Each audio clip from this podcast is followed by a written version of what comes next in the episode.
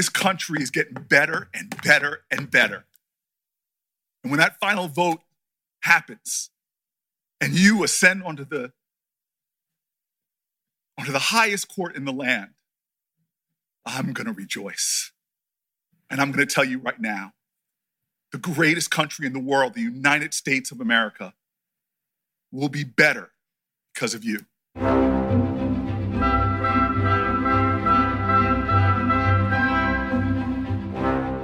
Welcome to Talking Feds, a roundtable that brings together prominent figures from government, law, and journalism for a dynamic discussion of the most important topics of the day. I'm Harry Litman.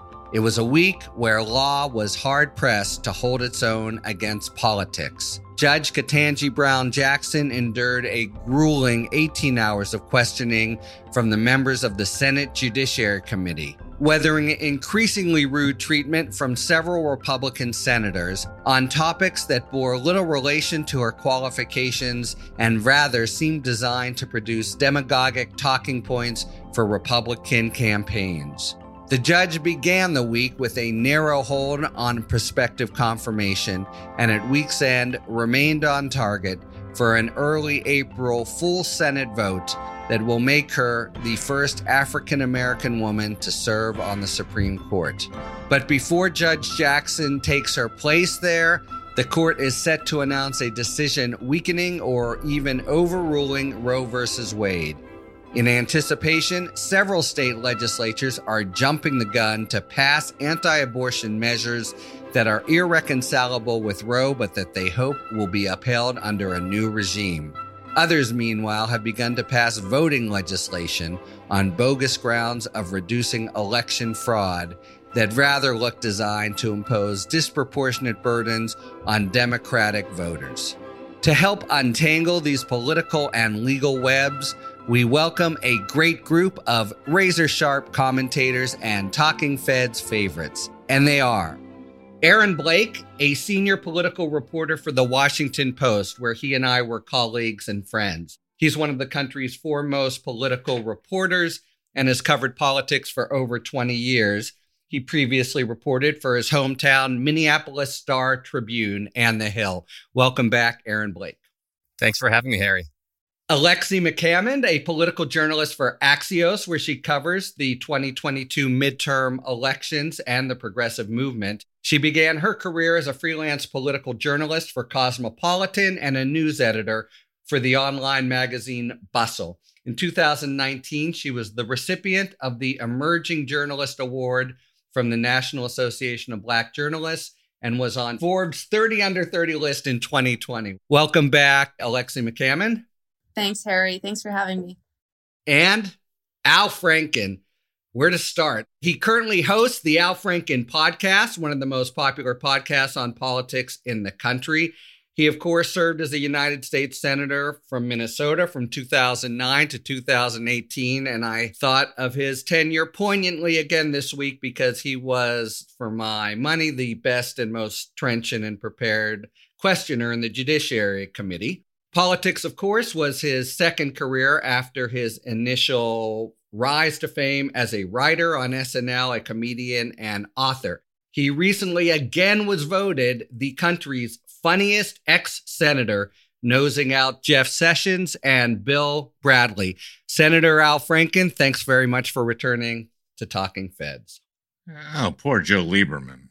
That's not fair to him. Maybe uh, honorable mention points. All right, the big uh, hearings this week. Let's try to start at least with the substance of Ketanji Brown Jackson's testimony, which took a grueling 18 hours. She started with a razor thin margin. She seems to have ended with a razor thin margin, at least. How did she hold up and did she provide her opponents, which were several and nasty, any openings that threaten her ascent to the court? Well, I think that going into this Supreme Court confirmation hearing, we're in a different era than we were even just a handful of years ago because of the machinations with the filibuster. It's not a situation in which you have to get the votes of members of the other party. Of course, the other party is much less willing to give you those votes at the same time. And so that creates a situation in which the name of the game is basically avoiding any missteps. That's almost the entire ball game. As long as Joe Manchin is going to vote for Ketanji Brown Jackson, she is going to be confirmed. And of course, he said uh, on Friday that he is going to vote for her. So she's going to be confirmed. She wanted to avoid any missteps. I, I think generally speaking, she did that. I don't think any time that you're asked repeatedly about your sentencing record as a district court judge, that's going to be a fun experience. There's always things to pick out of that. Certainly, it's why we don't have a whole lot of mayors who wind up in the US Senate or in high office because there's a lot of very small decisions that you have to make that don't get a lot of publicity, but wind up being things that your opponents can mine in the future. So I thought she handled herself just fine. There were some tense moments um, with some of the Republicans on the committee, of course, but nothing that is ultimately going to change the calculus of her impending confirmation. I thought the our side played it very cautiously, and I thought it was a little unfortunate that, you know, they started doing this victim thing, like, oh, the way you treated Bork and the way you treated Alito and uh, the whole list. Well, and Kavanaugh was their poster boy for victimhood. What should they have done, Senator?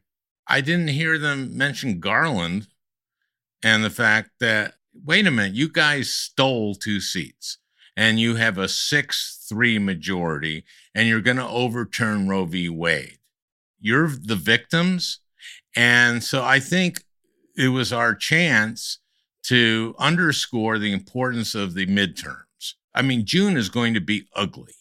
And it's going to be ugly because they're going to overturn Roe and they are going to uh, expand Heller and they are going to gut a lot of the EPA's power.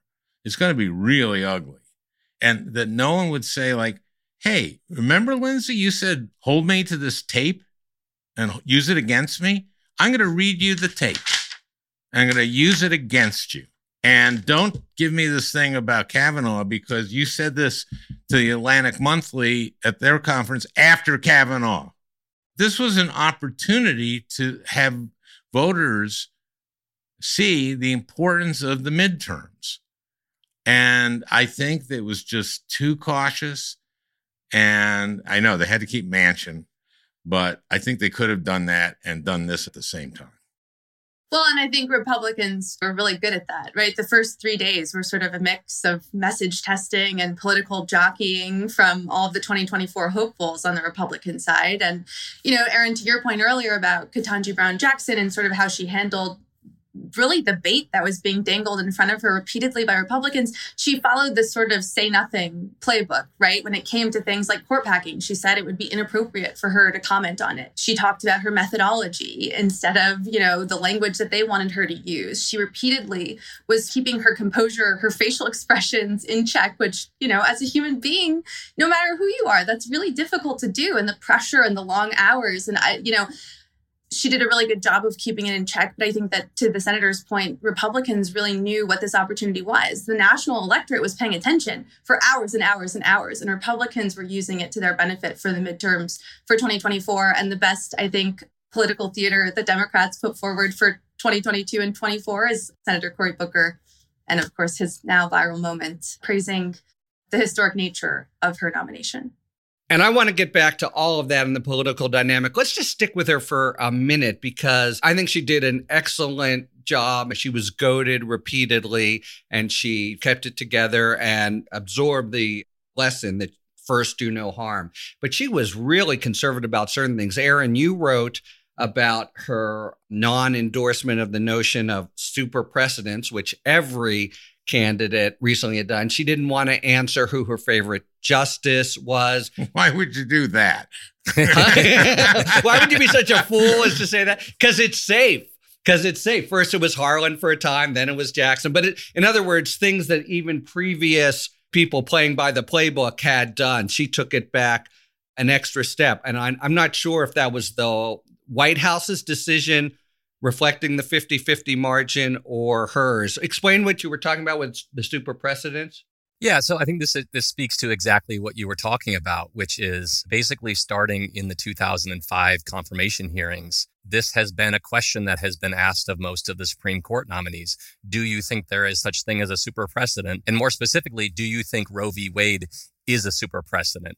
This is their way of getting around the, you know, how might you rule in this specific case? Because of course, these nominees aren't going to say how they would rule on a case that comes before the court. And so, especially Senator Feinstein has been asking a number of these nominees whether they regard Roe v. Wade and Planned Parenthood versus Casey as this super precedent. And we saw the last couple nominees, Kavanaugh and Amy Coney Barrett, they both kind of played into at least the notion that precedents carry different amounts of weight.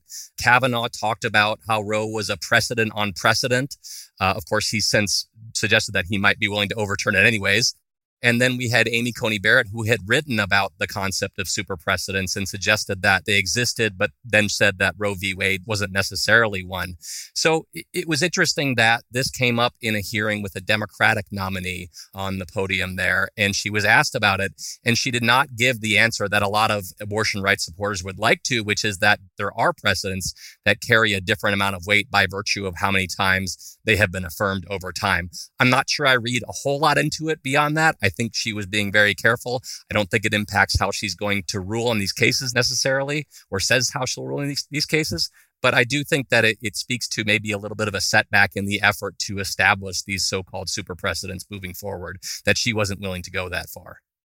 They're going to overturn Roe. So she says it's a super precedent. and then she gets there and it's been overturned. What does that mean?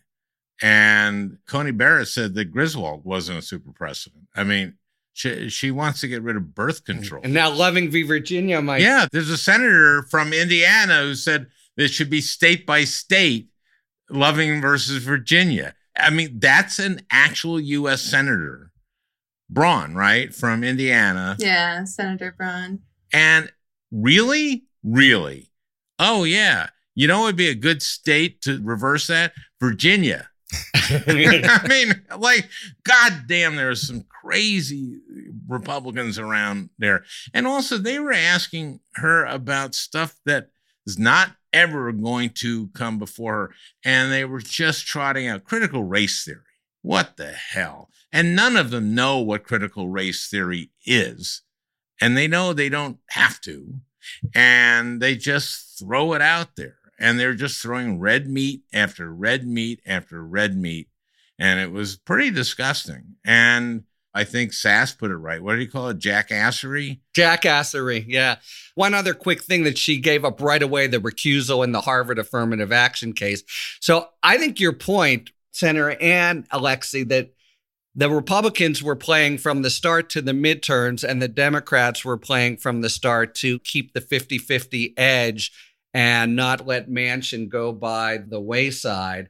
But yeah, it seemed to me Cruz, Hawley, Cotton, and Blackburn, oddly, were, you know, wanted just to have these slogans that had nothing to do with the battle at all. By the way, keeping the expression on her face during Blackburn was unbelievably great to see because there was this sort of staring in the middle distance of like, I can't believe how stupid this woman is. and like I've prepped nominees. It's really a big actually practicing how you you know act when you're getting uh hectored is a and boy did she have it. You got me going now because I want to go back to Kavanaugh for a minute too because I found it very, very galling. Look, their calculation was we're going to lose this one. Let's score some points for the midterms. And one of the points was we're so nice and you were so mean to Kavanaugh, but Kavanaugh was in response to credible allegations of serious misconduct and the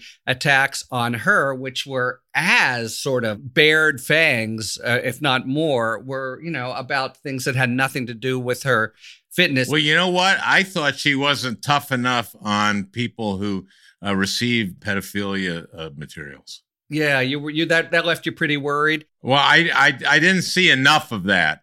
Yeah. Oh, you want because let that. me alleviate your concern just to tell you that she's completely across the board where uh, everyone is in her circuit and across around the country, and where Hawley's judge is. Let me ask you this: so some of their stuff, the Republican stuff, was slogans for the midterms. What about critical race theory, 1619. Was any of that, do you think, dog whistle racist or race baiting at all? Was it even that low? Yeah, I mean, I'm sure you saw the number of Black political and judicial groups that put out statements throughout the course of this week after watching Republicans do just that, calling it what it was, saying that they were race baiting. They were trying to paint this caricature of her as the angry Black woman although they failed, these groups said.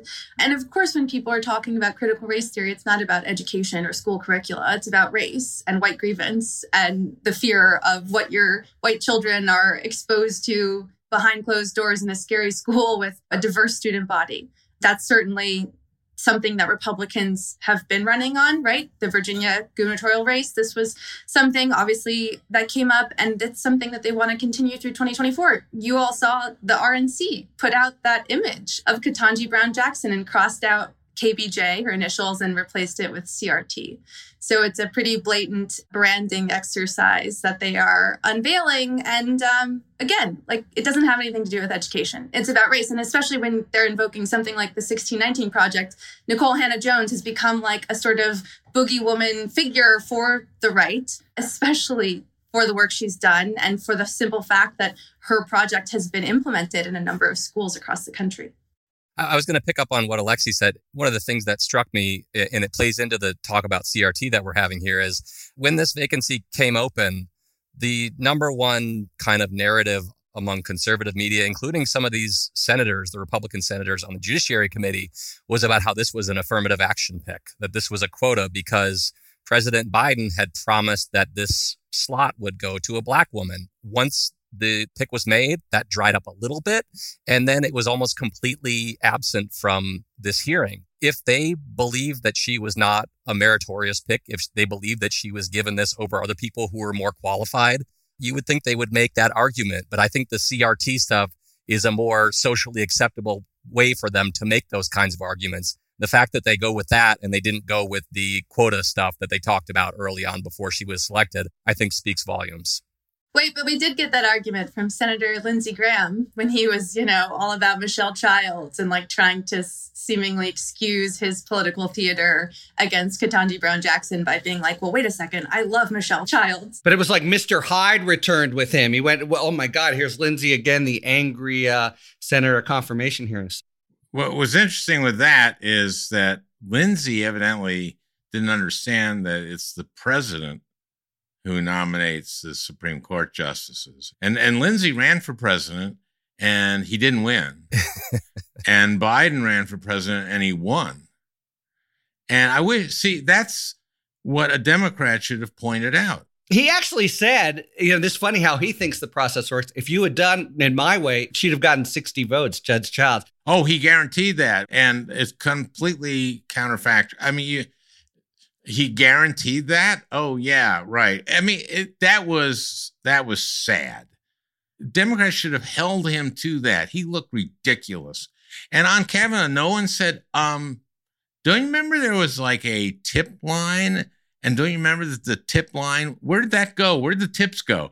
Oh directly to McGahn and where where the tips go? Into McGahn's wastebasket. So don't be a victim you guys let me ask you this. We're talking about what their real message was and how the uh, nomination was just instrumental for them. All the child pornography stuff. This is a little more far fetched, but were they thinking QAnon here? And is that part of who they're trying to appeal to? I think the White House said something to that effect, right? Didn't yeah, they signal that Hawley was was saying something that they have been peddling some of these phrases from these right wing boards and QAnon circles. And I think the child porn stuff too is almost an extension of what we've seen from Senator Hawley over the last several months, maybe the last year in particular, when he's been on this crusade about like masculinity and being like the strong American man again and like standing up for your family. So when I was watching that, I was thinking like there's something weird happening with Republicans wanting to like get back to this idea of like traditional family units and hierarchies and power dynamics. In some ways, it's worse, the accusation of the Hawleys and Cruzes of the world, because it's not a question of their deepest beliefs. It's even more their question of trying to manipulate the beliefs of the people whose support they need. So that's the kind of broader dog whistle point. Could also be for like, I don't know if low information is the wrong phrase, but like low information voters or people who like are popping their heads up every once in a while, tuning in a couple of times. You might not know that much about Ketanji Brown Jackson, but you keep hearing these things, especially so passionately from these Republican senators, you might not do the research and ultimately walk away thinking she has some sort of record on child porn that you disagree with. So I think that's part of their calculus too. Yeah, although it all would mean is, oh, those Dems are child porn coddlers, right. not, you know, I think they're saying like it's pressure on Manchin. They kept their eye on a different ball, I think is sort of Al's point. All right, let's go to the point you just raised, Alexi, in this sort of transcendent moment of Cory Booker. People were crying in the room. I happened to be on TV right after, and I found myself moved to the point of stammering. Was it just the kind of release after so much nastiness, or was that really a two and a half minutes for the ages, do you think? I think the fact that it resonated with so many people, yourself included, shows that it was kind of uh, a message for the ages. But also, I mean, he was just especially in the unique position of being a black man, it seems like saying not the quiet part out loud, but saying like what so many on the left had been talking about with respect to her nomination in these hearings before, which was the historic nature of her even being nominated. And I think Senator Booker did a good job, you know, especially in the emotions that he shared, reminding people of the struggles that black folks face of the like remarkable nature of the fact that she's even sitting there to erin's point earlier like this coordinated campaign against her from the beginning to say it was this affirmative action. Selection is already trying to discredit her qualification. So i think it was like a really personal salient reminder of like you know this is an extraordinary human who's faced extraordinary circumstances and has crushed it and obviously belongs here. And i think it went viral for a reason. I thought was remarkable is all this affirmative action stuff they were doing and just how remarkably great she clearly is. And also how you mentioned her methodology. She was a district court judge for a long time, and they handle cases where that's what it is it's methodology. And I just hated, like, oh, what philosophy are you? Are you originalist? Are you this? And it's like, no, I do the work. I do. and, and like none of them can understand that. None of them can understand what a judge actually does. Well, especially a black female judge. Yeah. And so offensive, every aspect of their reaction to her. They kept asking her the same damn questions all the time. Oh, and I loved also that neither Lindsey or Cruz let her answer. Yeah, interrupt all the time. Just she'd start and they'd interrupt her, start and interrupt her, start and interrupt her. And and Cruz kept going over. And then finally, so then he says, okay, now answer it. And and Durbin says, You're way over. No. And then Coons finally in the middle of his question says, Okay, you can answer this now. And she answers it. So Durbin goes to Cruz, okay, so she answered your question. And Cruz goes, Finally. Right, right. and every time he had interrupted her, right? My God, the guy, there's something wrong with Cruz. I mean, in my act, I have an entire Ted Cruz section. I think we know the line, Senator. Or is that, you know, was it somehow methodical? But just to back to Booker, I mean, you mentioned Coons. We also saw Durbin and Leahy sort of rehabilitator in their own way. And Booker, just A, no tongue wagging at all, and B, his infusion of joy, of exultation and faith. I just thought it was extraordinarily impressive. All right, closeout question on soon to be, I think, Justice Ketanji Brown Jackson. Any sense from the record or that what you got this week where she's going to fall. It's a 6-3 hammerlock court, but I think we can say Sotomayor is sort of here, Kagan, Breyer, where do you surmise that she might be if you have any opinion about that? She didn't really let us know. Yeah. Yeah. Which is great. and I I have the feeling I would put her somewhere in between uh, what am I saying? I don't know. Sotomayor and Kagan. Or I think she's just going to be brilliant. That's all. I have a feeling that the three of them are going to be in the same camp on a lot of things moving forward here. Not necessarily because of their own judicial philosophies and how they compare, but just because of the dynamics of the court that we have now with that six to three majority that the conservative side has. So we may not get a whole lot of indications early on how much difference or how much daylight there is between the three of them. Much better answer than mine. and you're agreeing with that, Alexi? Yeah, and I would just say that during the hearing, she obviously was asked and said that she agrees with Justices Amy Coney Barrett and Brett Kavanaugh on their view of the precedent of abortion. But of course, what they said during their confirmation hearings isn't necessarily how they will treat it. No, it was a lie, what they said. right. I think it'll be interesting because she has a reputation of being a really great colleague, including on the Sentencing Commission, but they're going to make it impossible for her. They're going to be so sort of disparaging. But nevertheless, my best guess is over time she emerges with Breyer. You know where I cried? Oh, yeah. Where'd you cry? Her roommate's introduction. Uh, yeah. That's when I cried because that felt really so genuine. I don't think she was doing histrionics or manufacturing, yeah. trying to go for heartstrings. To me, if I don't know how long her speech or thing was, it was like, let's say it was seven minutes. It seemed like something that took her eight minutes to write because it was so from the heart. And here's someone who is her freshman roommate in college and then her roommate through law school and someone who herself is a professor at Penn of law and someone who spoke to her as a friend. And you just felt who she was. And more because this was a friend who knew, knew, knew her. I've never seen someone introduced like that. Never. I saw a lot of introductions of people. I had never seen anything like that. That made me cry. She wasn't working hard. She wasn't trying to do anything. She just, it was, that was real. I felt that one was real.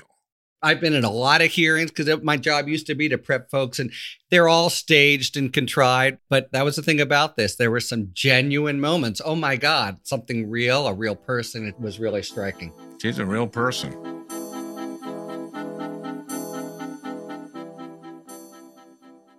Right, it is now time for a spirited debate brought to you by our sponsor, Total Wine and More. Each episode, you'll be hearing an expert talk about the pros and cons of a particular issue in the world of wine, spirit, and beverages. Thank you, Harry. In today's spirited debate, we uncork the notion of drinking bottled wine versus canned wine. Yeah, wine in a can. Wine connoisseurs may stay true to the bottle, but wine connoisseurs have adopted the untraditional packaging for its added convenience, ideal for picnics, concerts, and outdoor events, really anywhere corkscrews are scarce. And since aluminum cools faster than glass, it reduces the time it takes to chill your favorite Sauvignon Blanc. But swirling your wine in a glass does help it open up, which gives it a lot more flavor. Of course, you can always transfer your canned wine to a glass, but if you're looking to experience the subtleties of a nice bottle, drinking from a glass adds a lot. There are wines more suited to the bottle, and there are those well suited for the canned life. Crisp and sparkling whites and rosés, in particular, tend to fare best in cans, but bigger, bolder wines will usually benefit from a nice glass. It would seem both have their place. Still on the fence between bottles or cans? There's always wine in a box. And remember, always think interesting, drink interesting. Thanks to our friends at Total Wine and More for today's A Spirited Debate.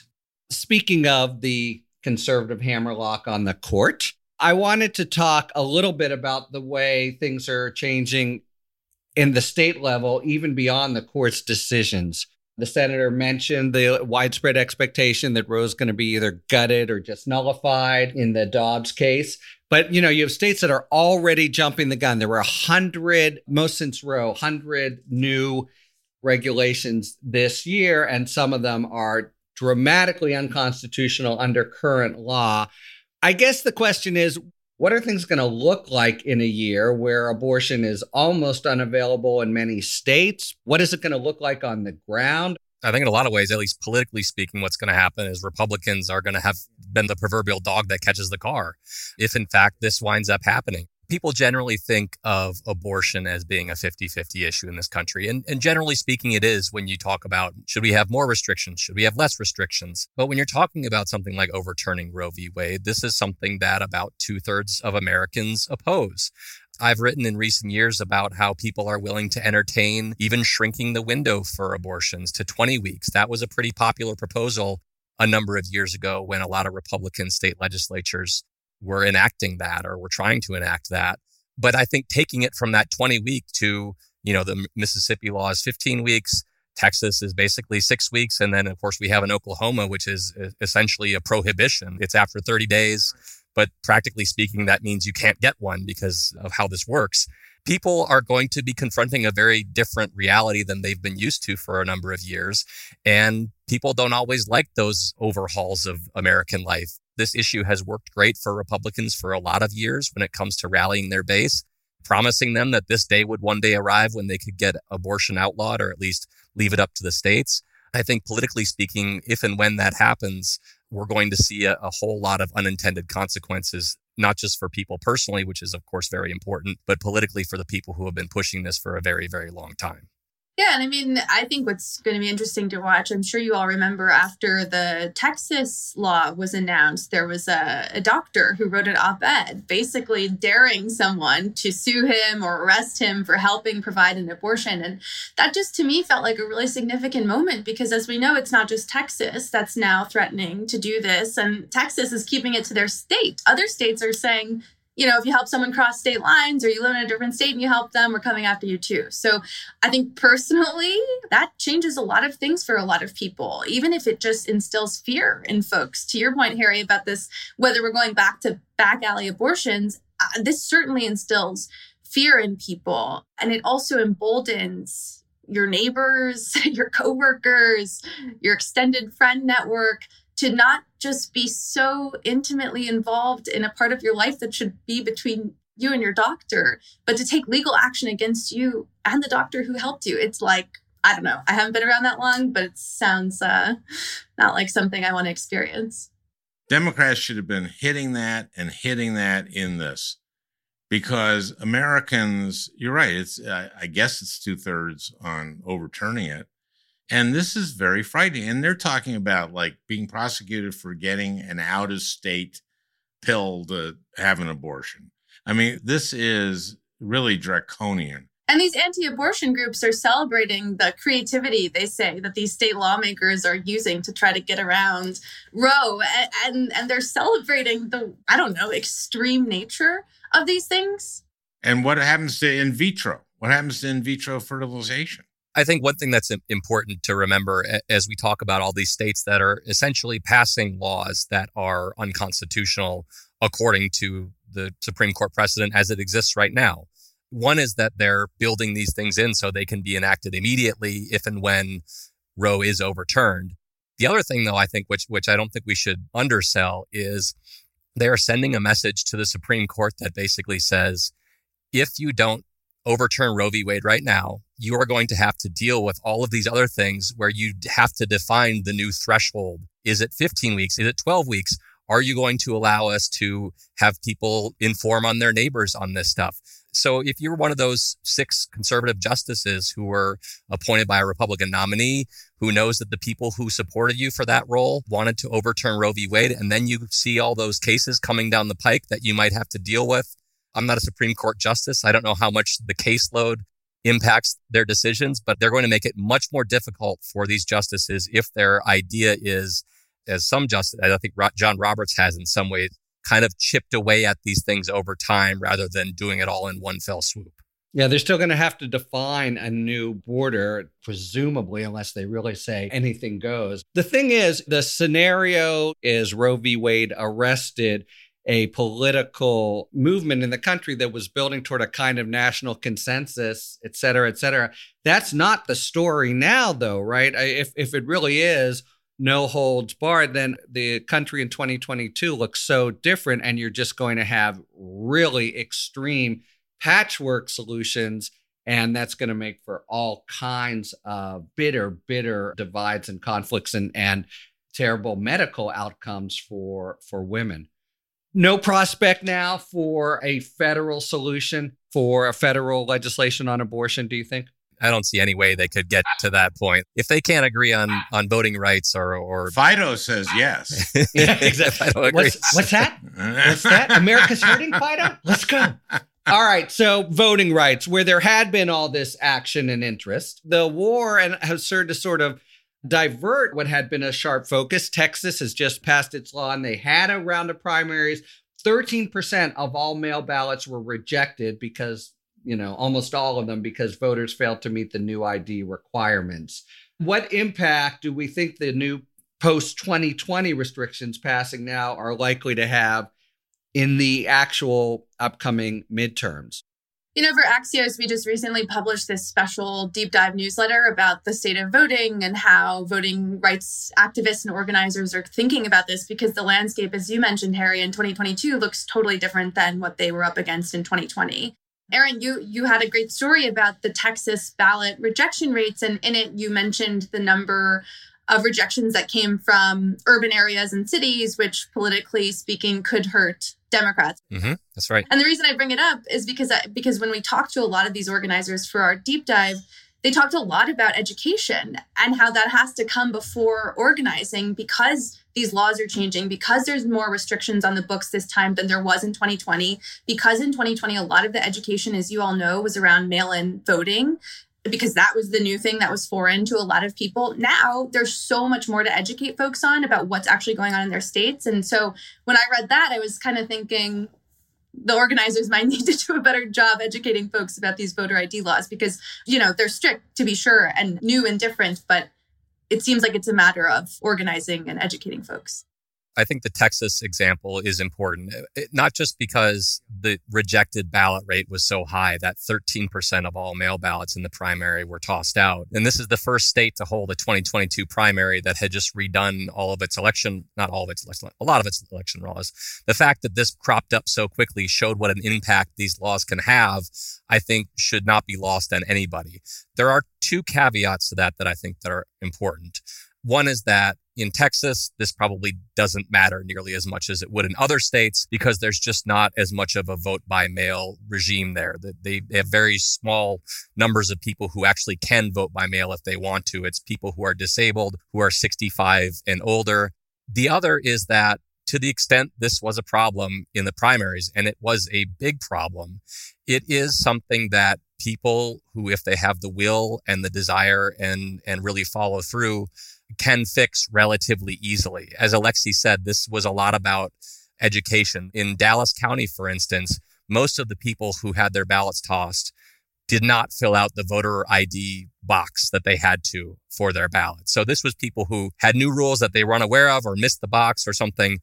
Educating them, drawing them to those boxes where they have to put that information could seemingly cut down significantly on the number of rejected mail ballots. But of course, this comes back to knowing that Democrats vote by mail a lot more. Is there going to be the will to really educate people and prevent this from happening again? I, I think certainly the Secretary of State's office is going to talk a good game and say this is easy to fix. Actually, fixing it is another matter entirely, especially to the degree that we've seen Republicans try to game these election laws over the last year plus. Republicans, legislators, when they write these laws, they just make it harder to vote and harder to register to vote. But the way they design them always is to make it uh, much more likely that it'll affect Democratic voters. So it'll affect students. They specifically write, okay, you can only vote at your permanent address. So if you're a college student, college students, their permanent address may be where they live three months out of the year. So they can't vote at their school. They don't care if a few of their voters don't get the vote as long as there's much more of our voters. And that's what they do deliberately. Also, this is all big lie stuff. The big lie is that there was was fraud. There wasn't fraud. There wasn't fraud. There wasn't a lot of fraud. That's what drives these supposedly. All right, since you mentioned big lie, I'd like to go to the midterms, but before I do, I'll say with some trepidation Aaron wrote a really good piece today about Ginny Thomas. If anyone wants to, Ginny Thomas, discuss. Yeah, just just real briefly, I'll I'll summarize the piece for people. It, you know, there there have been conversations for a long time about whether Clarence Thomas should be recusing himself from cases that involve issues where his wife has served as a lobbyist. She is more involved in politics than any other Supreme Court justice's spouse or family member deeply involved in conservative and Republican politics. I think that the revelation that we we found uh, out about this week, which is that she was texting with Mark Meadows, the White House chief of staff, as they were trying to overturn the election, brings this into a new realm. And the reason is that Clarence Thomas in January was the lone dissenter when it came to saying the Trump White House should be able to withhold documents from the January 6th committee. We now know based upon the report from the Post Bob Woodward, CBS's Robert Costa, that the conversations that she was having with the White House means she was strategizing with them about the actual issues that are involved in the January 6th committee's work. There is a very real chance that Clarence Thomas voted to withhold documents that maybe they weren't direct communications from Ginny Thomas, but they might have been describing things that she was involved in. And I think that really takes the recusal debate into another realm. And I've seen even uh, a number of conservative commentators whose judgment I really respect, like David French, basically saying, look, this is pretty obvious at this point. I've asked uh, a couple of my Democratic colleagues on the committee to write a question for the record for Judge Jackson, which is this Judge Jackson, if your husband turned out to be a complete nutcase and repeatedly asked Ron Klain to overturn the 24 election that Biden lost, would you recuse yourself if a House committee investigated an attempted coup by the outgoing administration wanted to subpoena documents? Wait, I love this. Someone has to ask this. Don't they? Then no one's going to. You know that. So far, I won't tell you. No one has jumped at that. Can you believe it? no it? one has bitten. Yeah. I, I sent it to a Republican colleague who has a sense of humor, and I just kept saying, like, you got to ask this. yeah. Well, last thing I'll say on this is just uh, I think Move On, the progressive group, is the only one that I've seen who has called for Justice Thomas's actual resignation. So some folks are starting to dip their toe going beyond recusal. I don't know whether and how that will become louder, but uh, Well, I mean, I'll go the other way because there's just no law here, but it's such a boatload of crazy. And how about the whole with Mark Meadows? You know, the the Lord is going to fix this. And all right, it seems to me that this whole conversation we now know, and based from the first point that the senator made, has been about the midterms and in the statutes. And really, in Jackson's hearing, that's what been the Republican sharper focus. I just want to talk about a couple questions. We'll, you know, be talking about them for the next several months. But just to get a little bit down in the weeds on what's coming, what do we know about what Trump's hold on the party is and how much weight his endorsements hold? There's reasons to think that, that it's maybe slipping, or there are reasons to think it's as sharp as ever. I think uh, what is less interesting to me is the weight of his endorsement and more how far and wide his presence is and his tentacles go, like school boards, state legislatures, governors, senators. He's really not stopping at any level. And, and that to me suggests a larger, hopefully for them, I think, takeover of the government. I think it's less the impact of the endorsement, and, and, he's had some stinkers so far this year. I mean, you know, Sean Parnell, the candidate who had a dropout in Pennsylvania because of domestic violence allegations, you know, he rescinded the Mo Brooks endorsement in Alabama because Mo Brooks was going nowhere. He's woke. Mo's gone woke. Mo Brooks is too woke. I never thought I'd hear anybody say that in my entire life. what was his woke offense? I just got to hear this. So Mo Brooks said that at a rally that people should move past 2020 and focus on moving forward because that election is over. And this was this was a bridge too far for Trump apparently. But it did take him 7 months after those comments to actually rescind the endorsement, which I thought was a, an interesting part of that story. Does Trump know what woke is? okay. Does anyone anymore? no. Well, that, that's actually a good point, right? Anything's woke.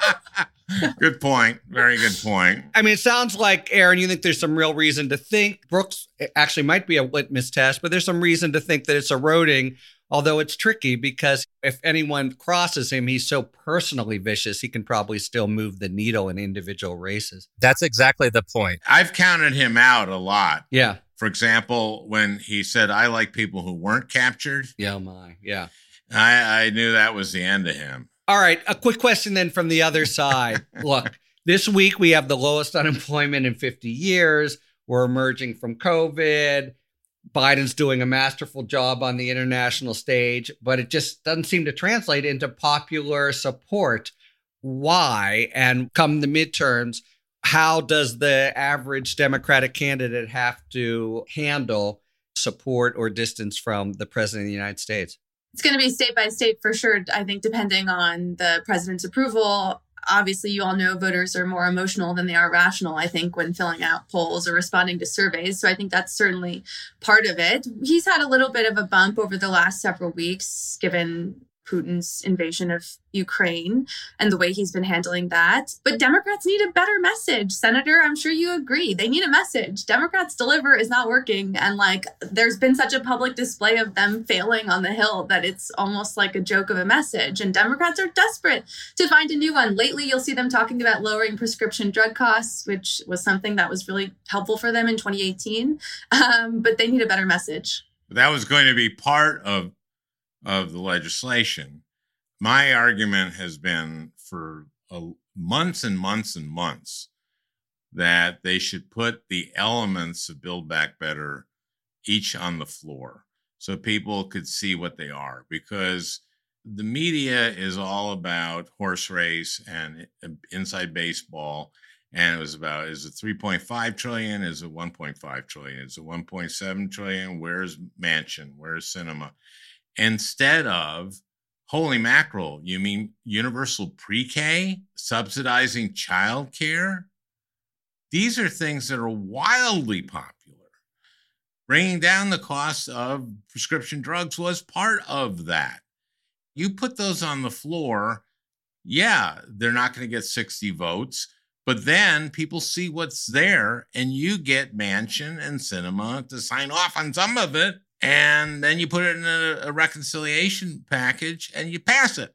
And they should have done that. I was saying this in October. You make it sound easy. The Senate just ain't the same, isn't it clear? Nothing's easy, but it was smart. It would have been smart. I mean, I did this. I, I was doing this on my podcast in October saying these are good elements. No one knows what the hell they are. Universal pre K in and of itself would be huge. The return on investment of universal pre K, of early childhood education, has been demonstrated over and over and over again. Kids who have early childhood education are much less likely to be left back a grade. Girls are less likely to get pregnant in adolescence.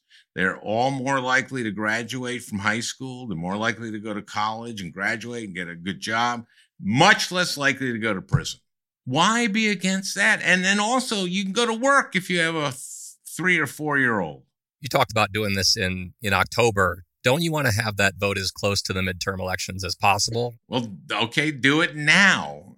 well, we're still a long ways away from the midterm. I wouldn't be surprised if they take you up on this offer eventually. I just wonder about the wisdom of doing it in the the fall or the spring of the year before the election. Well, if you had done it in the fall, then some of this stuff would have kicked in and people would have seen the benefits of it.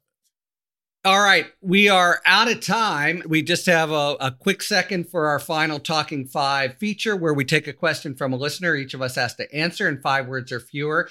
Today's is from simply Max. Maybe it's like uh, where the wild things are, Max. But it's the softball that Judge Jackson let pass. Who is your favorite justice and why? Not a favorite. Uh, but a noteworthy Justice Sotomayor, first Latina justice, representation matters. That's five words. There should be a semicolon in there somewhere. I was going to say Sotomayor as well. Okay, uh, five words. Uh, five words. She's really great. and then then I'll expand on Uh, she was my uh, first confirmation hearing, and she was the only one that I talked to where, when she came on my visit to the office, I said, I'm not a lawyer, but I played one in a sketch. And she's the only uh, nominee who laughed. That's good. That says a lot about other nominees. yeah. but she's great. Aaron? So maybe I misunderstood the question. Are we supposed to be talking about current justices or No, like uh-uh. All time, all time. Oh, Oh, you, I mean Thurgood Marshall, but also, you know, I'm I'm tempted to go for the the trio from Minnesota: Pierce Butler, Warren Burger, Harry Blackmun. Minnesotans are very disproportionate. The. Minnesota Twins, the There you old go. Minnesota Twins. Yeah, there you go. Yeah, triplets. Aaron said it for me. John Marshall started from scratch.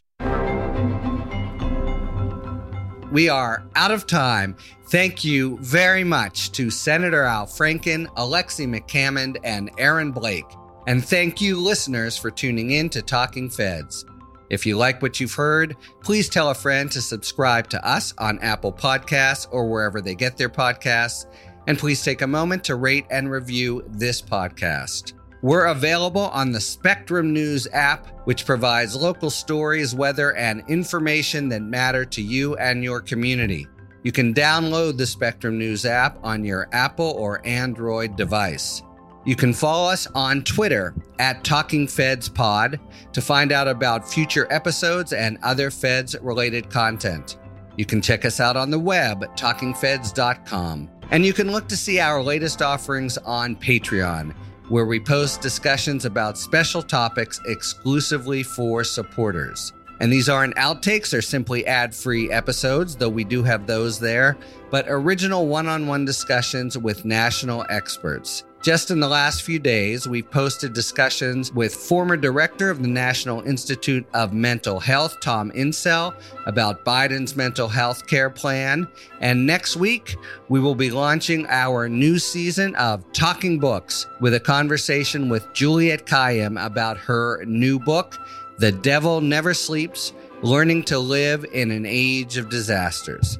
Submit your questions to questions at talkingfeds.com, whether it's for five words or fewer, or general questions about the inner workings of the legal system for our sidebar segments.